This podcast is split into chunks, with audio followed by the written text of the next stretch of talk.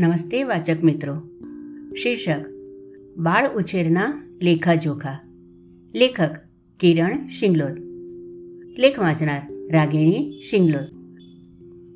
દરેક મા બાપ પોતાના સંતાનોનો આદર્શ રીતે ઉછેર કરવા માંગે છે. દરેક જણને ડાહ્યું ડમરું, કહ્યાગૃહ અને ઠાવકું બાળક ગમે. એ ઉદ્ધત, તોફાની અને સ્વચ્છંદી ન હોવું જોઈએ. વર્તનના આધારે બાળકોના સારા અને નઠારા એમ બે પ્રકારમાં વર્ગીકરણ કરીએ તો નઠારું બાળક કોણ ઈચ્છે? પણ બાળક કદી સારું કે નઠારું હોતું નથી. એનું એવું મૂલ્યાંકન કરવું બરાબર નથી. એના વર્તનને સારું કે ખરાબ અથવા ઈચ્છનીય અને અનિચ્છનીય તરીકે મૂલવીએ એ બરાબર છે. એ જ રીતે મા બાપ પણ સારા કે ખરાબ ન હોય. બાળકના ખરાબ વર્તન બદલ મા બાપની ખોડ ન કઢાય. બાળ ઉછેરની ઢબ સારી એટલે પોઝિટિવ અને ખોટી એટલે નેગેટિવ હોઈ શકે. કોઈ મા બાપે સુધારવાની જરૂર નથી. પણ જો બાળકના વર્તનમાં કંઈ અનિચ્છનીય ચિહ્ન જોવા મળે, તો આત્મનિરીક્ષણ કરીને મા બાપે પોતાની બાળ ઉછેરની ઢબમાં કે કૌટુંબિક વાતાવરણમાં ચોક્કસ ફેરફાર કરવો જોઈએ. બાળકનું વર્તન ઘણું કરીને એના મા બાપની ઉછેરની શૈલીના આધારે નિર્માણ થાય છે. બહારના વાતાવરણનો એમાં ફાળો હોય છે ખરો, પણ વાતાવરણને બદલવાનું આપણા હાથમાં નથી. બાળક ઘરનો ઉમરો ઓળંગીને બહાર પગ મૂકે, એ પહેલા કુટુંબમાં એનો જે રીતે ઉછેર થાય છે, એની એના ભવિષ્યના વર્તન વ્યવહાર પર ઊંડી છાપ પડે છે. બાળકના વર્તન વ્યવહારનો આધાર એના મગજના વિકાસ પર રહેલો છે. નવું જન્મેલું બાળક કોરી સ્લેટ જેવું હોય છે. જન્મ પછીના પ્રથમ ચાર વર્ષ દરમિયાન મા બાપ એના પર જે છાપ અંકિત કરે છે, એના પરથી એનું વર્તન ઘડાય છે. જે બાળકને આ પાયાના વર્ષો દરમિયાન કુટુંબમાં આવકાર વહાલપ હૂંફ સંભાળ અને સલામતી મળી રહે. એનું વર્તન સકારાત્મક બને. પણ આવકારને બદલે બાળકને અવહેલના અને જાકારો મળે, શંકા અને ટીકા મળે, હતાશા અને ડર મળે. એના આત્મવિશ્વાસની ઇમારતને પડે પડે તોડી નાખવામાં આવે. તો પછી એનું જીવન પાંગરે એવી અપેક્ષા કેમ કરીને રાખી શકાય? જન્મથી આઠ વર્ષ સુધીનો ગાળો જીવન ઘડતરની દ્રષ્ટિએ અતિ મહત્વનો છે. આ વર્ષો દરમિયાન બાળક તેના માતા પિતા વડીલો અને કુટુંબ તરફથી સારા અને માઠા એમ બે પ્રકારના અનુભવોમાંથી પસાર થતું હોય છે. આ અનુભવો એના અજ્ઞાત માનસમાં અંકિત થઈ જાય છે અને એના ભાવિ વર્તન અને વ્યક્તિત્વનો આધાર બને છે. મા બાપ અને કુટુંબ પાસેથી મળેલા અનુભવોને આધારે ત્રણથી આઠ વર્ષની ઉંમરે અજ્ઞાતપણે બાળક સ્વમેળે પોતાના ભાવિ જીવનના લેખ લખે છે. વિધિના લેખના આધારે નહીં, પણ મા બાપના બાળ ઉછેરના વલણ અને કૌટુંબિક વાતાવરણ પરથી બાળકનું ભાવિ ઘડાય છે. વિધિના લેખ બાળકના જન્મના છઠ્ઠા દિવસે નહીં, પણ જન્મથી આઠ વર્ષ દરમિયાન લખાતા હોય છે. જીવનની વાર્તા લખવાની કામગીરી એક રાતમાં નહીં, પણ બાળકના મગજ દ્વારા આઠ આઠ વર્ષ સુધી અવિરત ચાલતી રહે છે. એટલે આ આઠ વર્ષ દરમિયાન મા બાપે ખૂબ સજાગ રહીને બાળકનો ઉછેર કરવો જોઈએ. બાળકનું વર્તન અને વ્યક્તિત્વ મા બાપની ઉછેર શૈલીનું પ્રતિબિંબ રજૂ કરે છે. એટલે જો એના વર્તનમાં કોઈ અનિચ્છનીય અંશ જણાય તો પોતાની બાળ ઉછેર શૈલીનું મૂલ્યાંકન કરવું જોઈએ. બાળકનું મગજ કોમ્પ્યુટરની હાર્ડ ડિસ્ક જેવું છે.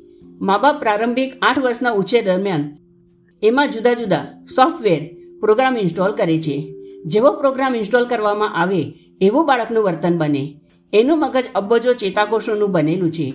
નવજાત અવસ્થામાં આ ચેતાકોષો એકબીજાથી સ્વતંત્ર હોય છે.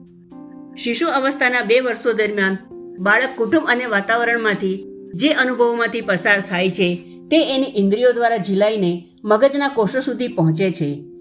આના આધારે એના મગજના કોષો વચ્ચે આંતરજોડાણો બનતા જાય છે. એમાંથી જ એનો જ્ઞાનાત્મક વિકાસ, જગત વિશેનું માનચિત્ર અને વર્તન વ્યવહારની ભાત ઘડાતા જાય છે. ખાસ કરીને બાળક જે જુએ છે, સાંભળે છે અને સ્પર્શે છે, એની એના મગજના કોષોમાં કાયમી છાપ બનતી હોય છે. મા બાપ અને કુટુંબના અન્ય સભ્યોના સ્પર્શ, દ્રષ્ટિ અને વાણીમાં બાળક સ્વીકાર, પ્રેમ, હૂંફ, પ્રોત્સાહન અને માનસિક સલામતી ઝંખે છે. એ એવું ઈચ્છે છે કે એના અસ્તિત્વનો સ્વીકાર થાય, એના વ્યક્તિત્વની કદર થાય, એના વર્તનને માન્યતા મળે, એની ઉપસ્થિતિની આપણે નોંધ લઈએ અને આપણા જીવનમાં એનું મહત્વ સ્વીકારાય. એને મા બાપની શાબાશી અને પ્રશંસા મળવા જોઈએ.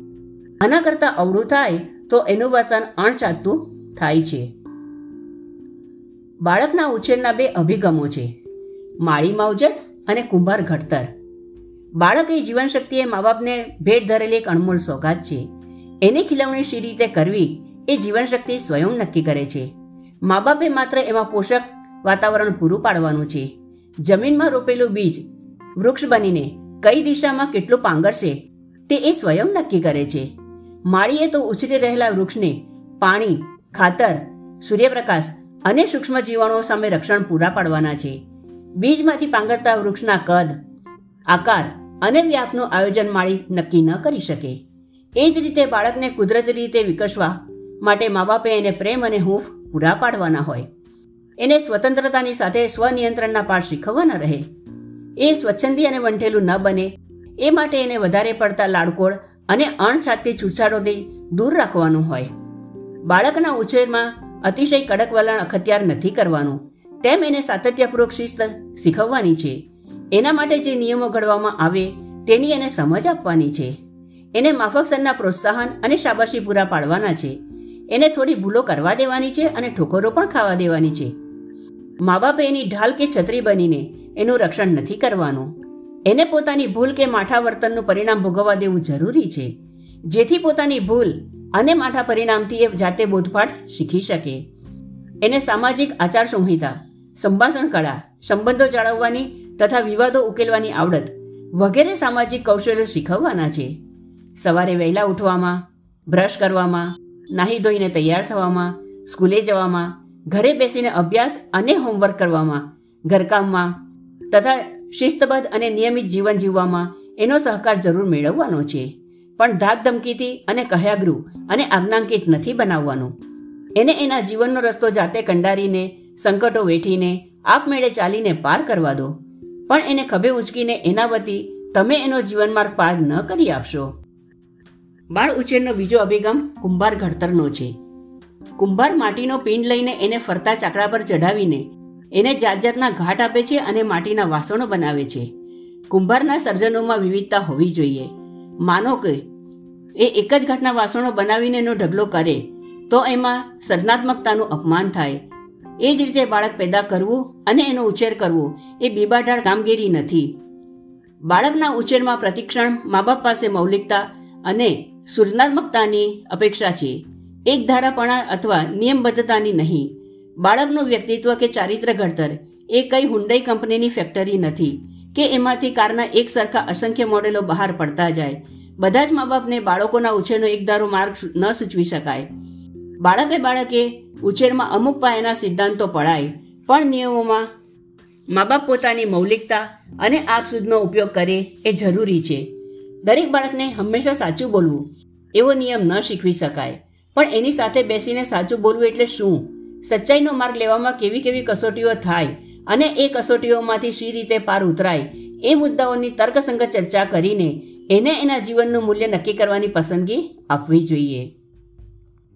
બાળકના ઉછેર માટે ધર્મ સ્થાપિત કે વેચિંધ્યો માર્ગ અપનાવવો એ પણ હાસ્યાસ્પદ લાગે. જીવન કદી વીતેલા માર્ગે પાછું વળી શકે નહીં. સહસ્ત્રાબ્દીઓ અગાઉ સ્થાપિત થયેલા સિદ્ધાંતો આજના બાળકના ઉછેરમાં શી રીતે કામ લાગે? ઘણા લોકો ગર્ભ સંસ્કારની વાત કરતા હોય છે અને એ માટે ગર્ભવતી મહિલાઓ અને થનાર માતા પિતા માટે પરિસંવાદો, ચર્ચાઓ અને વર્ગોનું આયોજન કરતા હોય છે. પણ બાળકના આદર્શ, પરંપરાગત ઉછેર શીખવવા થનાર મા બાપ માટે વ્યાખ્યાનો, વર્ગો કે શિબિરો પણ ગોઠવવામાં આવે છે. દરેક જેમને સંસ્કારી બાળક પસંદ છે, પણ સંસ્કાર અને સંસ્કારિતા વચ્ચે તફાવત છે. મોટા હોય તેમને પગે લાગવું, એ કુટુંબે શીખવેલા સંસ્કાર છે, પણ ગમે ત્યાં થૂકવું નહીં. ટ્રાફિકના નિયમોનું ચુસ્ત પાલન કરવું, નાના મોટા સૌને માન આપવું વગેરે સંસ્કારિતાના ઉદાહરણો છે. સંસ્કારોના મૂળિયા જૂના અને પરંપરાગત છે. બાળકનો ઉછેર પરંપરાગત શૈલીથી જ ન કરી શકાય. જમાનો બદલાય એમ બાળ ઉછેરના મૂલ્યો અને સિદ્ધાંતોમાં પણ નવીનતા અને અદ્યતનતા આણવી રહે છે. બધા જ બાળકોને સંસ્કાર સિંચન દ્વારા રામ અને ગાંધી જેવા ન બનાવી શકાય. બાળકનો ઉછેર કરવો એ વિજ્ઞાન અને કળા બંને છે. કળાકાર સ્વસ્થ હોય તો એનું સર્જન ઉત્તમ બને. તેમ મા બાપે પણ બાળકને જન્મ આપતા પહેલા અને એના ઉછેર દરમિયાન પોતાના વ્યક્તિત્વને નિખારતા જવું પડે. પોતાના વ્યક્તિત્વમાં રહેલા નકારાત્મક અંશો દૂર કરતા જવું પડે.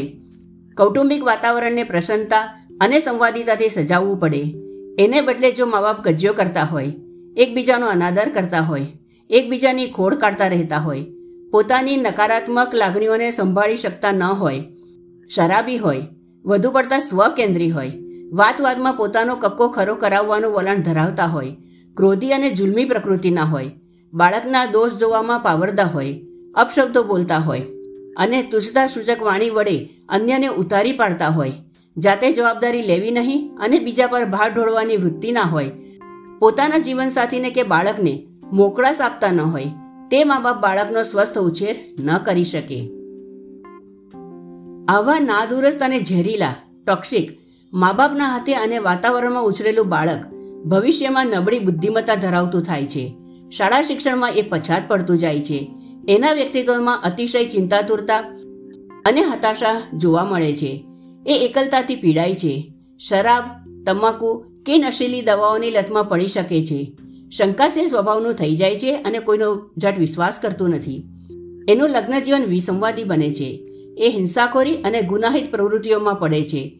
એના વ્યક્તિગત, કૌટુંબિક અને વ્યવસાયિક જીવનમાં નિષ્ફળ નીવડે છે. જીવનના પડકારો ઝીલવામાં નબળું પડે છે. આત્મહાનિ તેમજ આત્મહત્યાનું વલણ ધરાવતું થાય છે. વિકૃત વ્યક્તિત્વ ધરાવતા મા બાપ પાસે અને નાદુરસ્ત કુટુંબમાં ઉછળતા બાળકના મગજના લાગણી તંત્ર તેમજ બૌદ્ધિક ક્ષમતા સાથે સંકળાયેલા ભાગો કુંઠિત બની રહેલા જોવા મળ્યા છે. આનાથી ભવિષ્યમાં બાળકની બુદ્ધિશક્તિ, યાદદાસ્ત અને જ્ઞાનાત્મકતા ક્ષમતાને માઠી અસર પહોંચે છે. એથી જ તો મા બાપ બનવું સહેલું છે, પણ પેદા કરેલા બાળકનો સ્વસ્થ ઉછેર કરવાનું ઘણું કપરું છે. ધન્યવાદ.